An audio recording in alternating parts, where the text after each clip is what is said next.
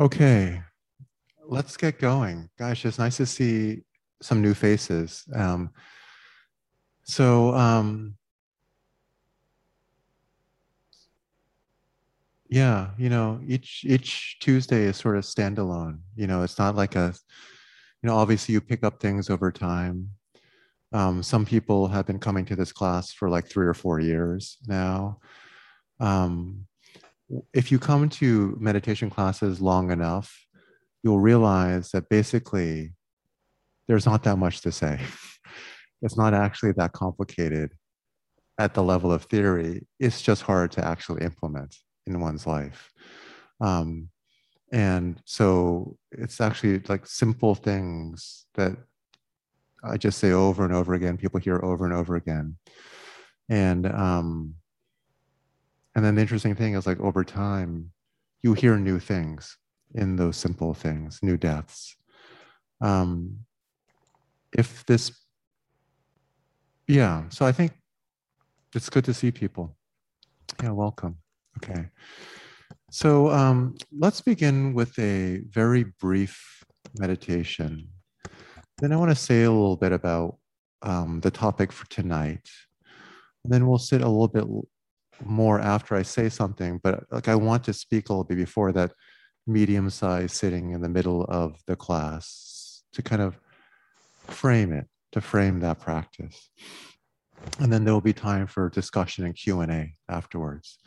During the Q&A, um, so that the people on Zoom can hear, I'm going to pass around this wireless mic. So um, just raise your hand and maybe I could get a little help. Someone could just like ferry the mic to someone. And so just please hold off until the mic is in your hand to speak for the sake of everyone who's online.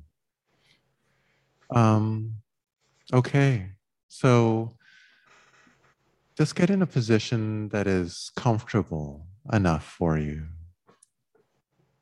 The ideal, um, the thing to look for is a back that's straight so that your front side isn't collapsed in any way because you want your breath to be able to move freely. So back that's erect, though not stiff, and a front side that is soft and open. So the belly and chest can move freely with the breath. And once you get into a position in which you can breathe freely, please take a few deep breaths in through your nose, a nice slow, deep in breath, filling up your torso with oxygen.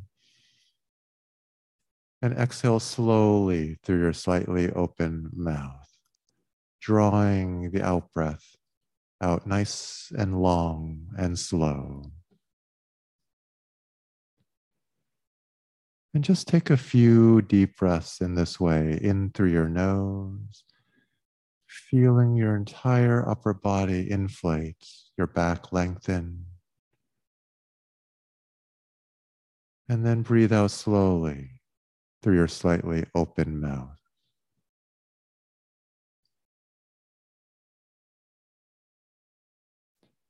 As you breathe in, you might even try visualizing your spine being filled with air like it's a long, thin balloon, kind that people make balloon animals out of.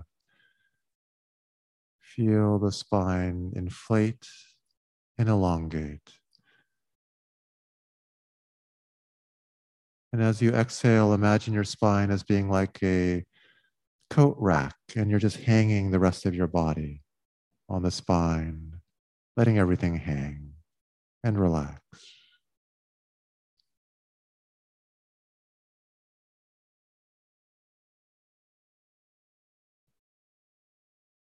And after your next exhalation, just let your breath now breathe itself at its own rhythm, no longer artificially manipulating the breath to be nice and slow, but rather just letting the breath be however it will.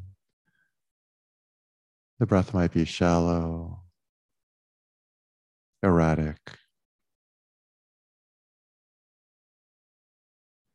Let the breath be however it is.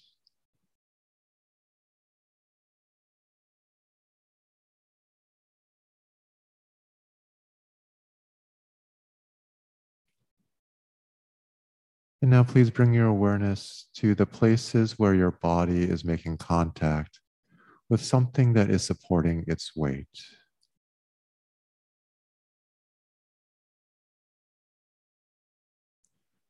Feel the contact of the ground against your legs or your feet on the ground.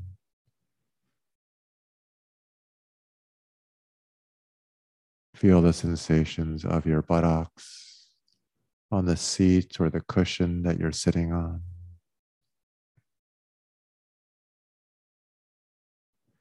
And you might notice whether or not you're holding any unnecessary tension in any parts of your body. It's the end of a long day. You probably come into this sitting of having built up some residual tension in your buttocks, your back, your shoulders. And as you sit here for a few moments, if your awareness comes across a place where you realize, oh, wow, I'm really carrying some tension there, invite that part of the body to give up its weight, to, to let go, and let the earth, let the seat you're sitting on take your weight and support you.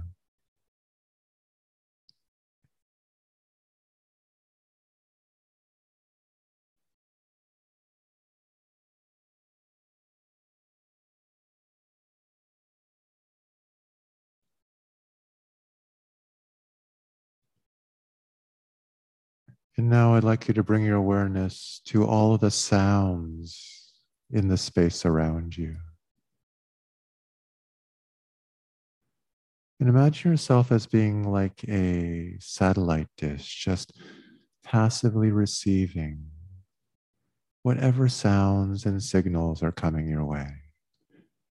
Not actively grasping for sounds, not trying to identify sounds, but just receptively open to whatever comes your way.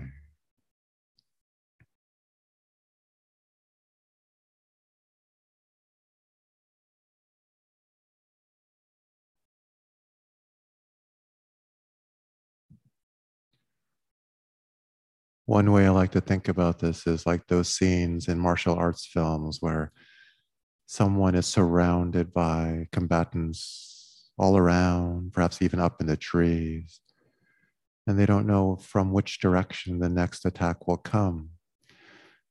And so the only way to be ready and responsive is to be open to all the sounds around you. So you can hear the slightest movement of a branch or the movement of gravel on the ground So let your hearing be open in that way.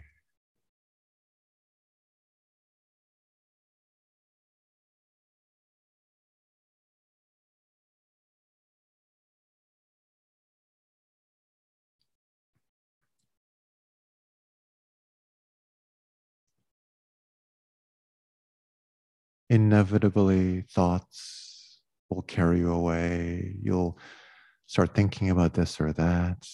Memories will intrude plans for later tonight or tomorrow. Perhaps a grudge you're holding against someone, a difficult conversation you had today will all pop into mind and carry you away so that you lose track of the sounds around you. And when that happens, and it will a number of times, just notice that it's happened. That alone is huge. It's one of the core aspects of meditation practice. Just noticing when the mind distracts us. And once you notice that you've become lost in thought, gently and without judgment, bring yourself back to the open hearing of sounds around you.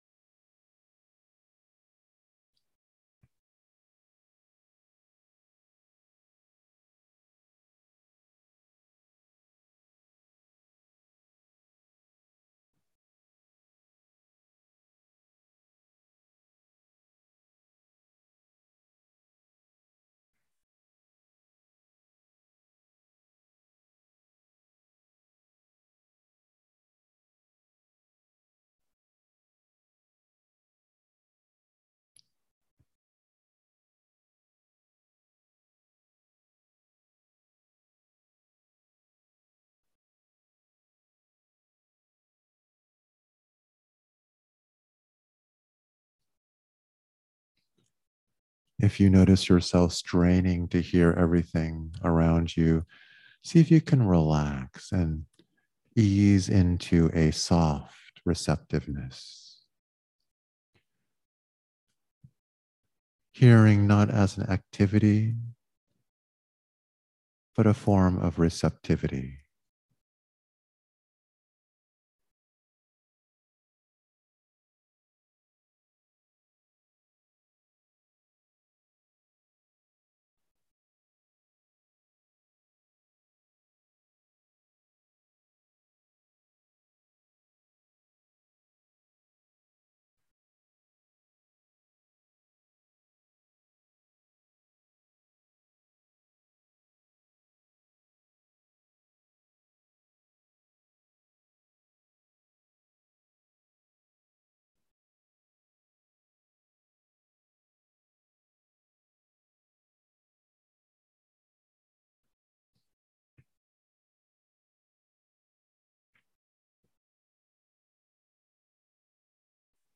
Even people who've meditated for many years sometimes beat themselves up when they can't stay focused on whatever they're trying to focus on, like sounds in this case. But there's nothing wrong with the mind thinking. In fact, one of the purposes of meditation is to better know our own mind. So if your mind is feeling active now, is pulling you away from sounds repeatedly, don't judge that. Each time the mind gets pulled away, just notice that it's been pulled away. Notice what kind of thought has pulled you away. And then just come back to the sounds. This is the essence of meditation practice. It's not about staying focused single mindedly on something, but using an anchor like sounds as a way to better understand the nature of your mind. If that mind is active and even a little bit frantic right now, just notice that.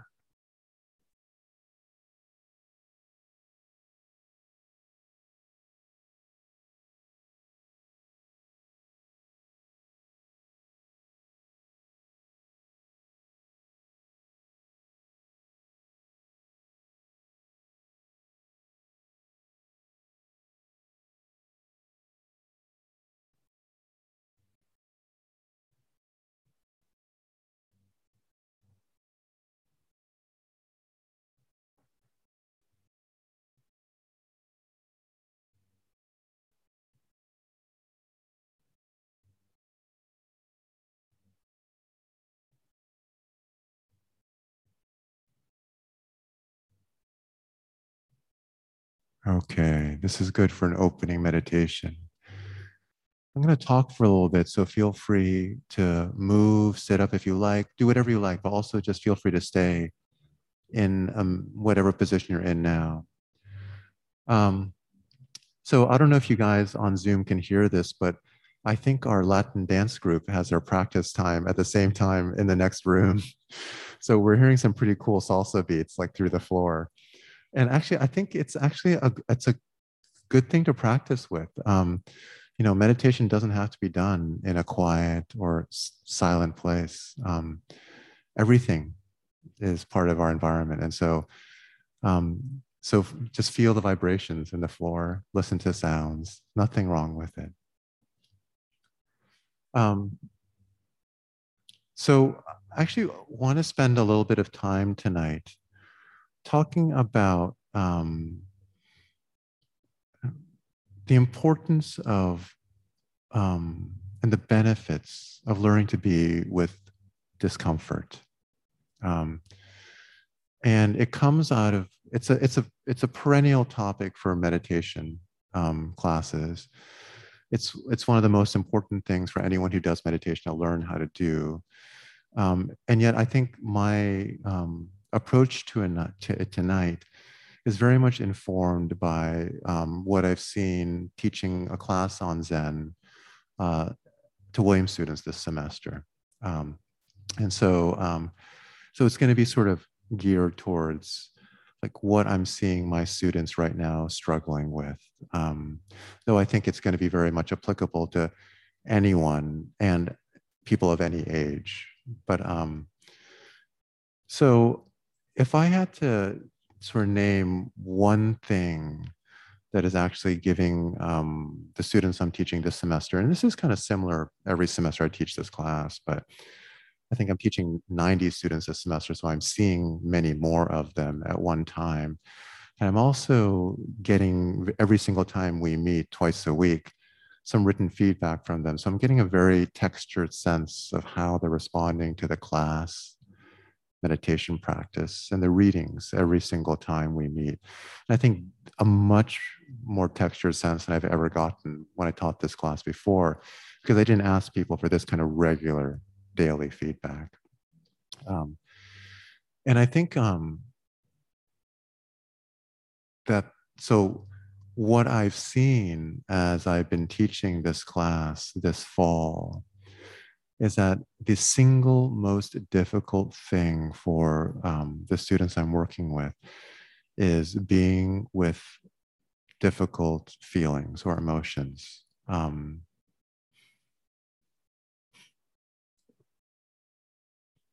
when different kinds of emotions come up like fear or um, anxiety or grief or um, anger or but especially i think fear and anxiety or maybe sadness that's been sort of stored away for a long time what i'm sensing is that um, and I, I mean, I'm not just sensing, the students are really just telling me this quite directly because they're quite self aware. I mean, is that they just are afraid of what's coming up. They, they feel this stuff welling up and they feel like they can't handle it. And a number of people have even used the language of they feel like if they let it come up, they might fall apart, you know. Um, and um, and so then what often develops is not is, so it's not just that the students are feeling these very natural and understandable difficult emotions especially given both the stress of being a college student at a place like williams which is very high pressure. But also if you take into account everything that's going on in the world you know the, the, the pandemic the sort of unfinished racial reckoning that we're still going through and um, the climate crisis like just these three things alone let alone the collapse not collapse but the sort of like tenuous nature of our democracy right? All these things right? There's there's a lot of things that make us anxious. Um, so it's not at all surprising that uncomfortable emotions are welling up but what what happens is because a number of these students are feeling that they just can't take it. This is like, this is literally, I'm not even putting words in there. These are their own words. Like, I can't handle it. I can't let myself feel this. I, I, I worry that if these, if I like open to these feelings, um, I might lose my grip. Things will fall apart. And then often it's like, and I can't do that at a place like this, which requires me to keep a tight grip you know, which, um, so if I'm going to function here at the level and the speed that I need to, then I doubly cannot make room for these kinds of feelings. And so um, a kind of second order anxiety develops or fear about their own emotions. So there are these difficult emotions. And then at another level, a fear of the emotions. And so it produces this really kind of pernicious and very toxic kind of feedback loop where of course you're going to have difficult emotions but then you have this anxiety about them and that anxiety exacerbates the emotions which then increase anxiety and just people start spiraling um, and so um, i just am reminded again by seeing these kinds of experiences shared with me in very articulate and moving ways because these students are often so intelligent and self-aware and can really express themselves so well. So it's very powerful reading these accounts. and so um, what I'm reminded of again, as I have been reminded uh, um, many times before, is that somehow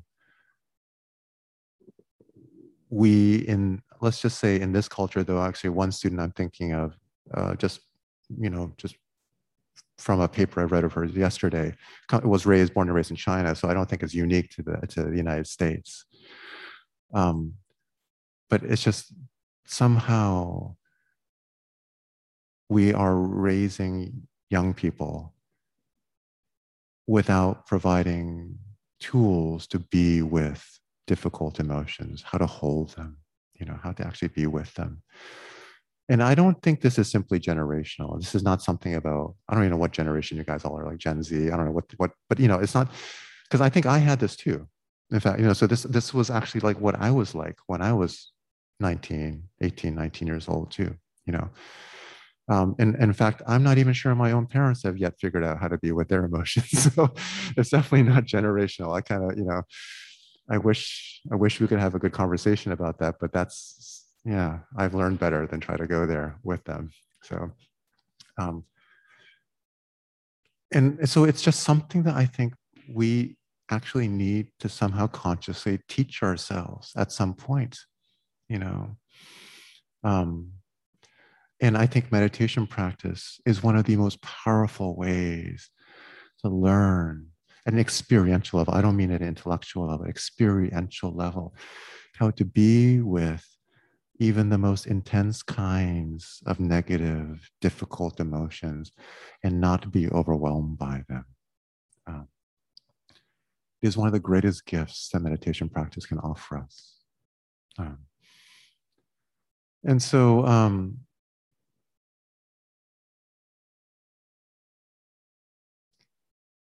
one this actually one of these students um, yesterday shared with me a paper in which she talked about having conversations with her therapist about the class and about her own difficulties experiencing her emotions. And this therapist was actually very tuned into the power of meditation actually suggested that when she feels an unpleasant emotion that she actually bring her awareness to it rather than shy away from it. And ask certain questions like, what shape does that feeling have in your body? Where is it located? Um, if you had to give it a color, what color is it? You know, um, uh, you know, is it deep or in the body or is it on the surface? Just different things where she would actually like describe it to herself like be in relationship with the feeling rather than do the habitual no no no i don't want to i don't want to i don't want to go away right? And this therapist was telling her you know as bad as it is there's almost no emotion that you know if you just sit with it for 20 minutes won't probably change in some way and move on. And that's one of the things that people who've meditated for a long time have experienced over and over again. Um, is how even things that feel so bad initially, which get our hackles up, which make us immediately go, no. If we can just be with them for a while, they move, they change, they alter. They may not become pleasant. I'm not trying to say that much, but they become things that we can live with and be with. Um, can radically change our relationship with things that we might initially say, I just can't face that, you know. Um, so um, I think I just wanted to um, tonight really just focus on this one aspect of meditation practice. It's just a small part. It's definitely not the whole thing. But I think it's a really important part. It's a part of practice that I think has so much to offer us these days when no matter what our age, no matter where we are, we are inevitably feeling a lot of intense emotion um, all the time. Because if we're just paying attention to what's going on in the world, you know.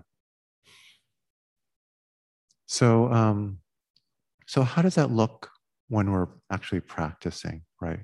So we're going to sit for a little bit, and um, and we're just going to do something similar but simpler than what we did earlier. We're just going to start sitting, tuning into sounds, okay, and then we'll notice when our mind gets pulled away, and we'll come back to what I call the meditation anchor of sounds. The anchor can be anything, by the way.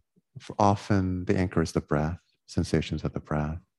Sometimes it could be a mantra, right? There's so many different things that you can anchor. And it's called an anchor because it's something that you use to bring your awareness back to over and over again.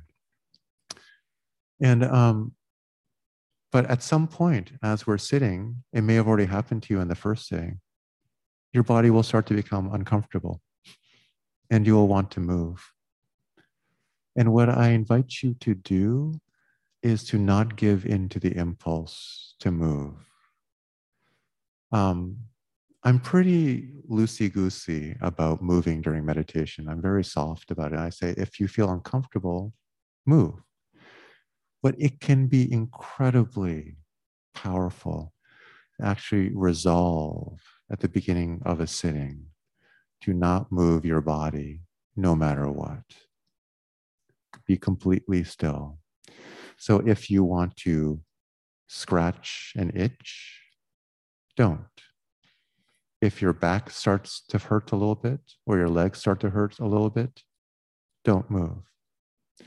Instead, bring your awareness to the part of the body that is calling to you to adjust. What does it feel like to have something that you just want to scratch so bad? What does it feel like to have a part of the body that's calling out to you to move because it feels so uncomfortable? If you think your body is actually going to be hurt by not moving, by all means move. But my guess is that in the context of a 15 minute meditation, nothing in your body is going to break, right? Unless you're sitting in some posture you shouldn't be sitting in in the first place. Right. So, for those of you, especially in this room, who are sitting cross legged on a hardwood floor, I don't think it'll take very long for you to get uncomfortable, but it's also not going to kill you to feel that discomfort. Right. Um, so, these moments of discomfort, which seems so innocent, like what would be the big deal about moving our bodies, getting ourselves a little more comfortable? so that we can focus more, you know, so that we're not so distracted. But see, but that's not the point. The point is not to stay focused on the anchor. The point is actually to learn how not to be so overwhelmed by our discomfort that we need to constantly adjust our bodies. And here, we're just moving our bodies, right? We're just shifting our body. Out there, when we're in our regular lives, that means, okay, binge watching for two hours right? It means maybe having that extra drink that you don't really need that night. It means doing something else, maybe even more self destructive, in order to get that discomfort to go away. So, these small adjustments that we do on the cushion facing discomfort allow us to face discomfort in the real world. Like when someone says something that might piss you off, and you realize it would be no good to say anything in return because there's no point. It's not going to help anything. And you just can't, you just feel so impelled by how you feel to just lash out. It gives you space to be with that as well. So that you can might choose to say something, but you aren't compelled to in the way that we just move our bodies when we're uncomfortable all the time. Right? So um, don't underestimate the power of being with discomfort. Um, and then something else may well up, something bigger, something that makes a discomfort in your knee seem like small potatoes, like a grief or an anxiety or something else. And if something like that comes up, be with that in exactly the same way. And just like my student's therapist said to her, what shape does it have?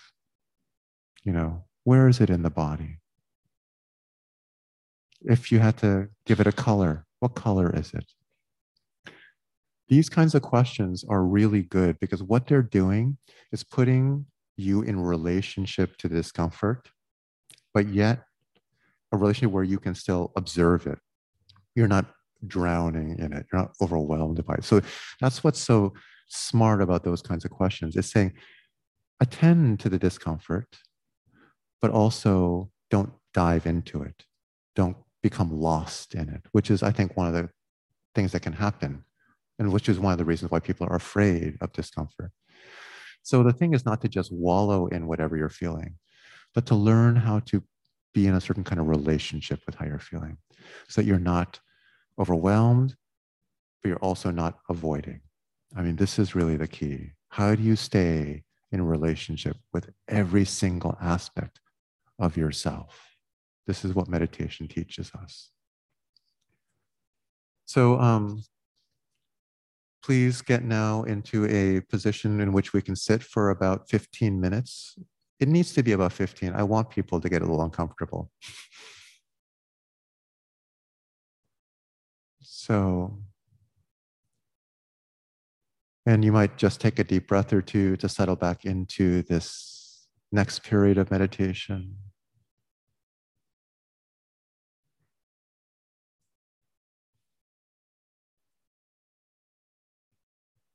And just open yourself up again to sounds in the environment around you. And by the way, if you're a person who has experience and prefers to follow the breath, please do that. It doesn't actually matter what anchor you use. Feel free to follow the breath if that feels better for you. But if you're new to the practice and you're not sure what anchor to use, just listen to sounds around you as we did earlier.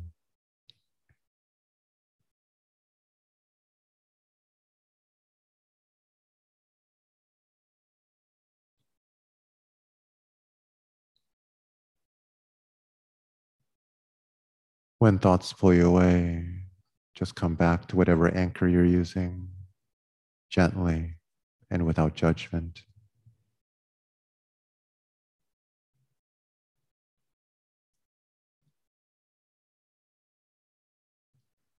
And if and when discomfort arises, explore it, study it with some curiosity, observe it. Notice the way it makes you want to react, to move your body, or perhaps just to f- flee into your mind.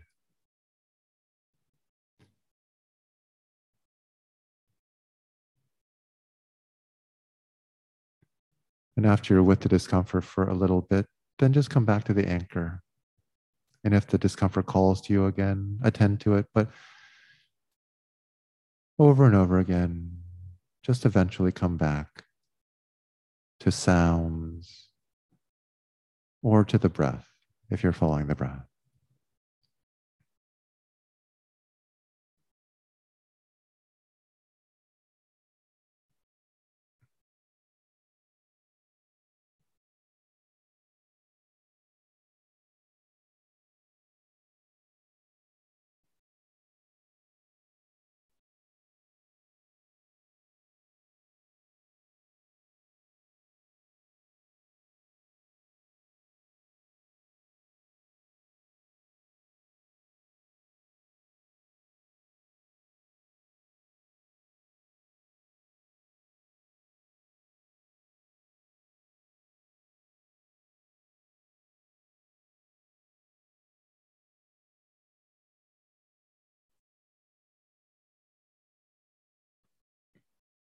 Just by resolving not to move, that may actually make your mind want to move even more. So just notice the way that the body rebels, the mind rebels against this intention. And explore it with curiosity because you're not going to die. You're not going to hurt yourself. So it's interesting to see how the mind and body can just want so badly to make us move, seek out comfort.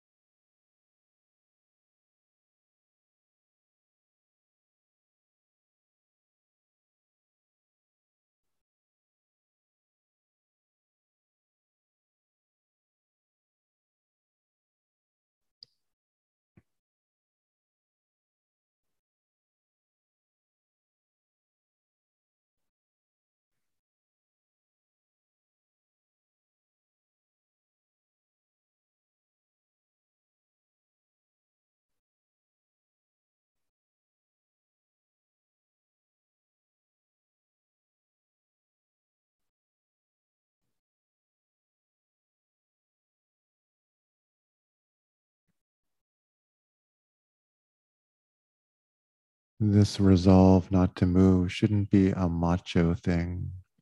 I'm not trying to be tough. I'm not trying to grit our teeth. We're opening to how we feel in a soft way, letting ourselves experience whatever we're feeling. If you notice yourself getting hard, trying to tough it out, see if you can soften that attitude.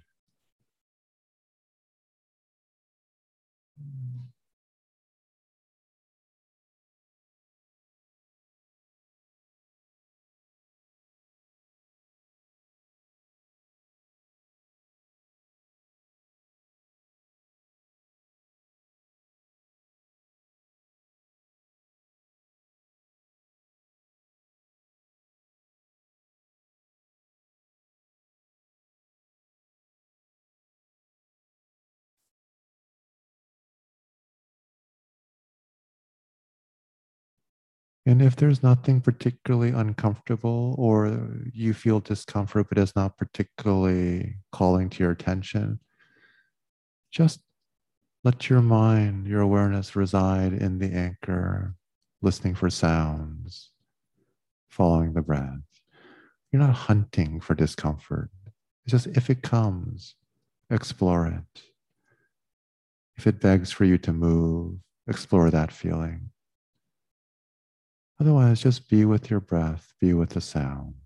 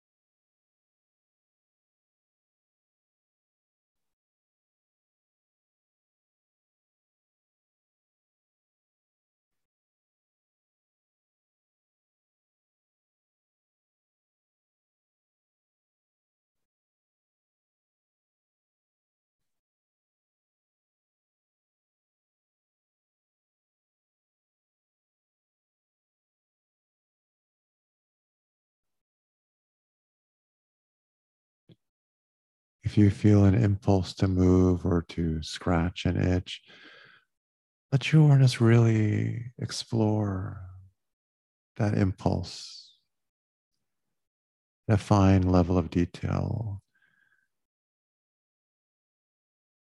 Where does the impulse originate? What does it feel like in the body?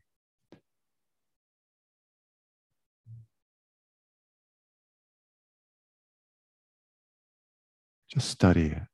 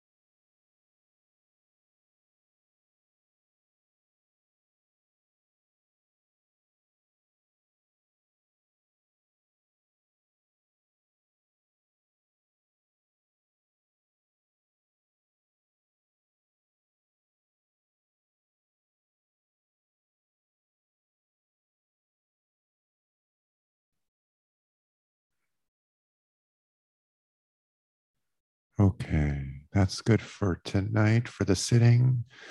We have just 10 more minutes of class. I'm going to open it up for discussion Q&A.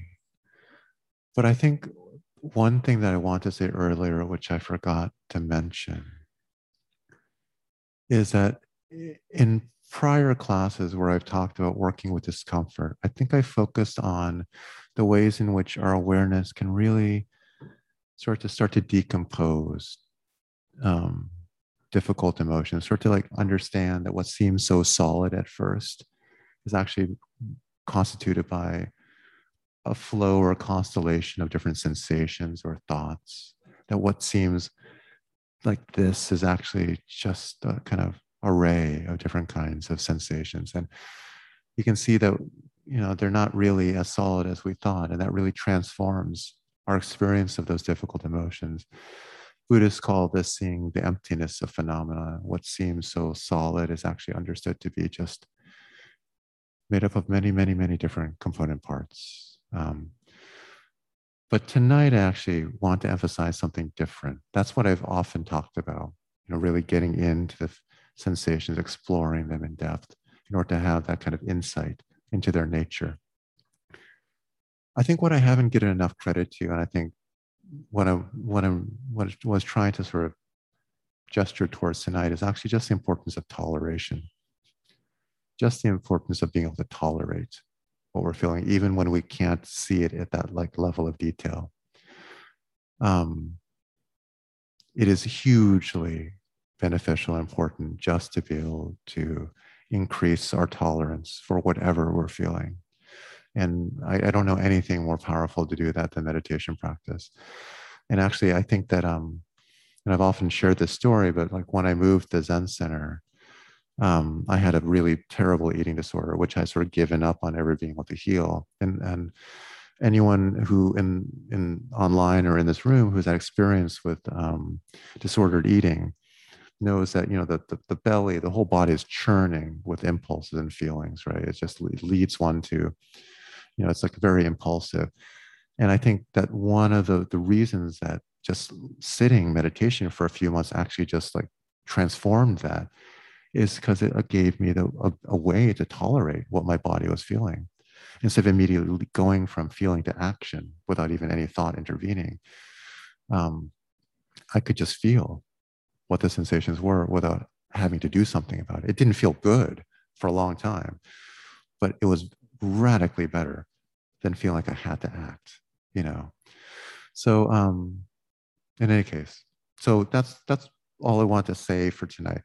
So are there questions or comments online, in person? It could be questions of practice or questions about what I said, or just sharing your own thoughts um, about anything. The floor is totally open.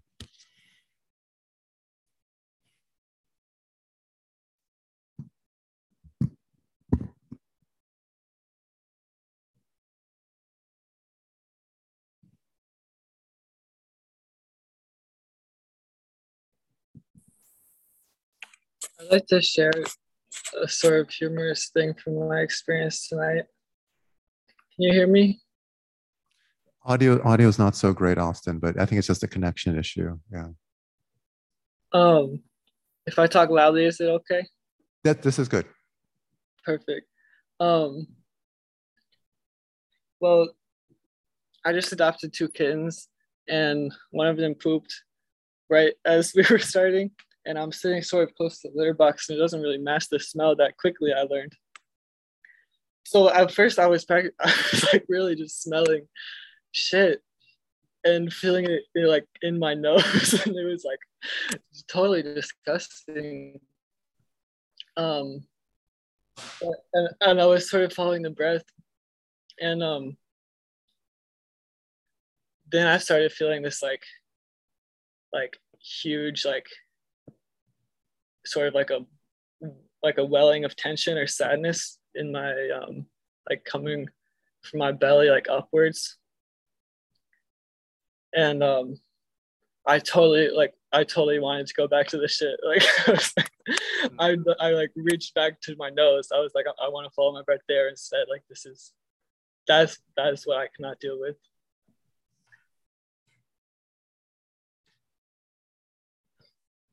That's great. Thank you, Austin. Wow. Yeah. Um, I think I'll, I'll move the screen when someone's talking. Yeah. Anyone here have a thought or a question or anything? Or even just sharing how the practice was? Because I can imagine it might have been a little bit difficult for people. I don't know. Yeah.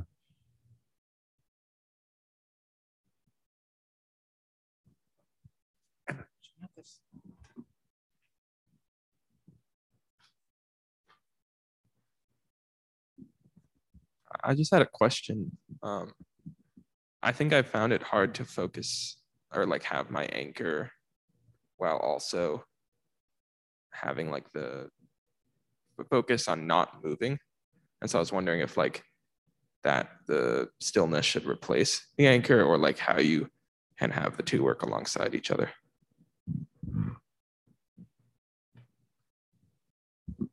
So um, I, I, actually I don't think stillness is something that you have to focus on. Though I can understand when it's like understood to be like a um, something to. Oh, sorry. Hold on a second. Something's going on with my Zoom. Okay. And so I can understand why when um, you were given the in- instruction to not move, that it feels like something that's on your mind, right? Um, but ideally it's actually not something that you need to think about. It's only something that comes up if you feel the impulse to move you know? And then i think what you're tending to is that impulse that makes you want to move. Um, so yeah I, I didn't mean it to be something to hold in mind you know? Though i can understand why it seemed like something that, that natural to think about. Um, yeah yeah that's that's what i would say. Um, wait uh, okay, Laura. Um, actually, Laura, just so you know, like the chat doesn't work at all for people who are in the room. So if you want to, if, if you would share it, you know, um, um, verbally, that would be better. Okay, sorry, it took me a second to deal with mute, unmute. So it, it it's one of those simple. I feel gushy, silly saying this, but like it was just so helpful that you explicitly spoke about the connection between learning to tolerate body sensation without instantly acting and that the idea of being able to pause before acting and reacting in human society. I, you know the viktor frankl quote that you know the pause is where freedom resides. And um, so thank you. It, it's it's so simple but so profound. Um, thank you. Uh, thanks, Laura, for saying that. You know, because I think if you if you don't see that connection, then it just seems like this kind of like somewhat macho thing. Like I'm not supposed to move just cause. You know, like why? But the real deeper logic is precisely this connection between impulse and action, and, the way that we can actually um, hold our our um, feelings with with more spaciousness if we can give ourselves the opportunity to not be reactive. Um, so, you know, it is actually one of the classic instructions in traditional Zen meditation to not move. Um, and even Ezra actually says at the beginning of every sitting that he leads, like the one most important thing he says is don't move.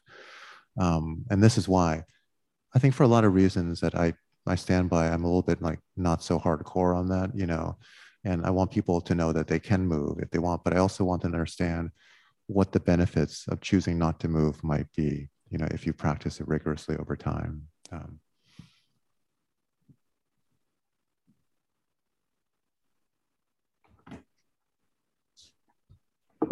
Bernie, I have a question. Janet, please go ahead. I'm just going to pass the mic to someone else.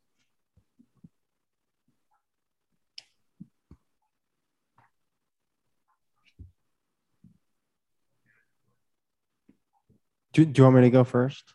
Or Janet, you can go first.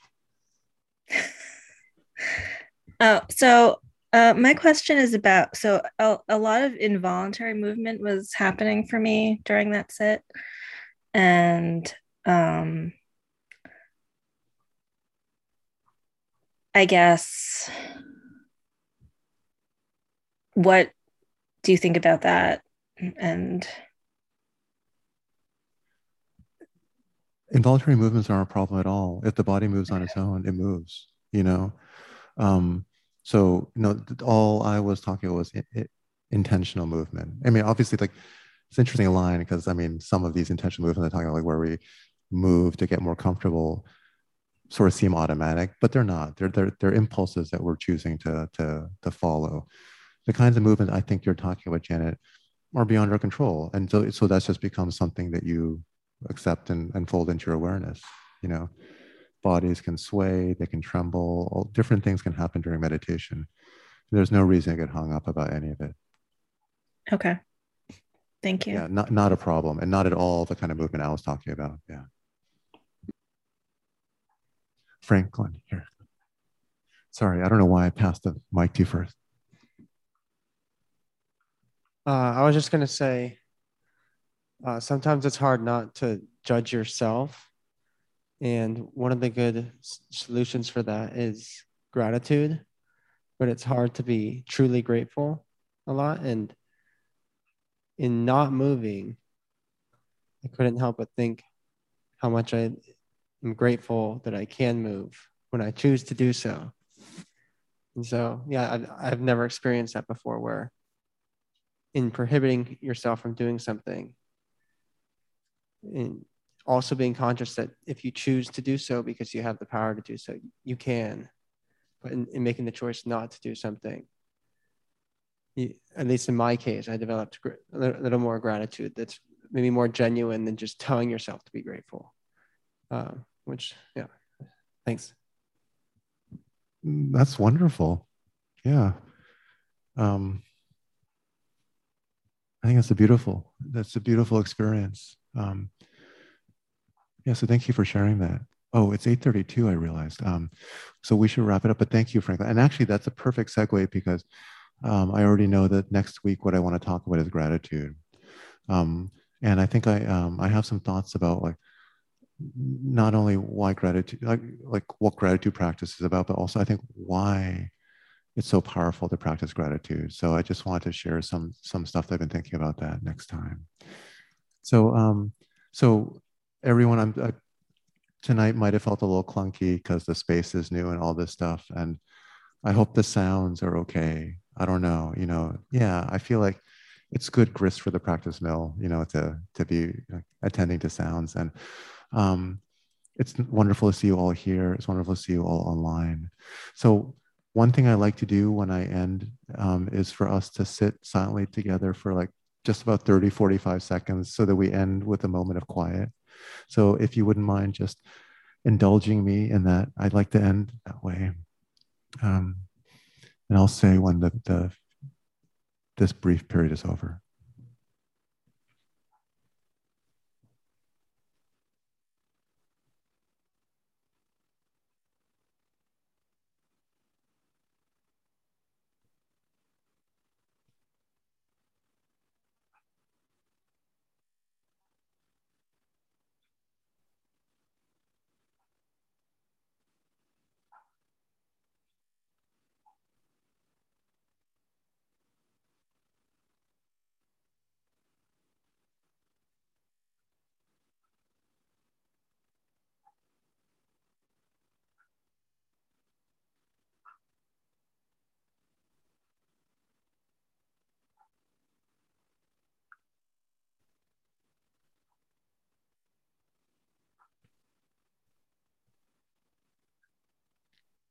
Thank you, everyone, for being here.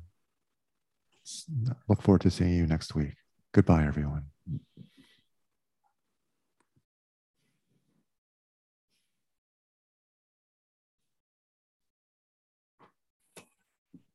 Thank you, Bernie.